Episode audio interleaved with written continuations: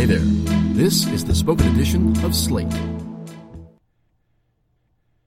Twitter may make it easier to tweet storm by Heather Schwedel.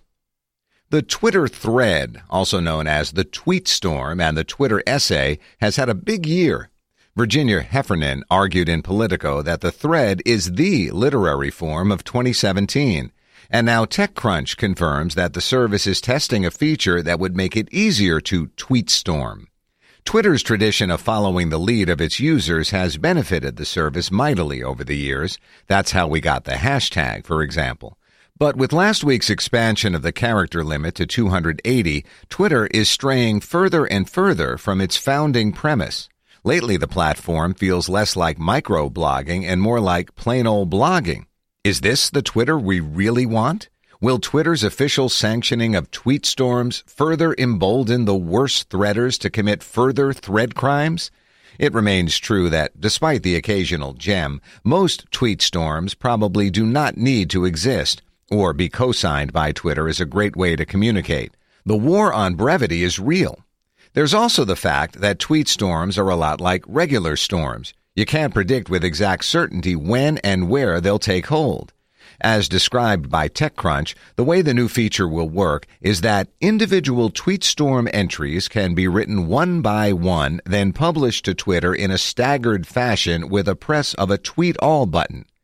This ignores the organic quality of many threads, the way they swerve and dip into tangents as you watch them in real time.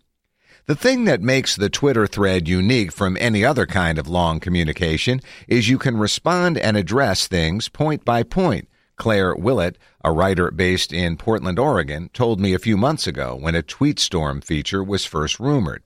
Willett had a Twitter thread she started on one of her accounts go viral earlier this year. In 100 tweets, she argued that Joey and Rachel were actually a great couple on the TV show Friends.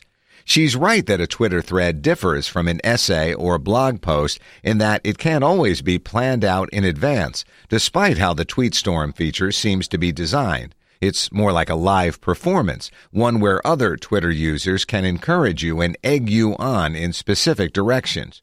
They're thinking in a way that feels more intimate and more personal, Willett said of threads. With this new feature, what if you plan out a 100 tweet thread and no one shows up to read it? If a tweet threads in the forest and no one reads it, does it make a sound? Others who have had threads go viral agree that the TweetStorm feature, as currently envisioned, may fail to capture the strange alchemy of the thread. Part of what's cool about it is that it's so live and spontaneous, and I feel like this planning in advance would kill some of that, said Gabriel Rosenberg, a Duke University professor and Twitter user. You don't want to lose the spontaneity.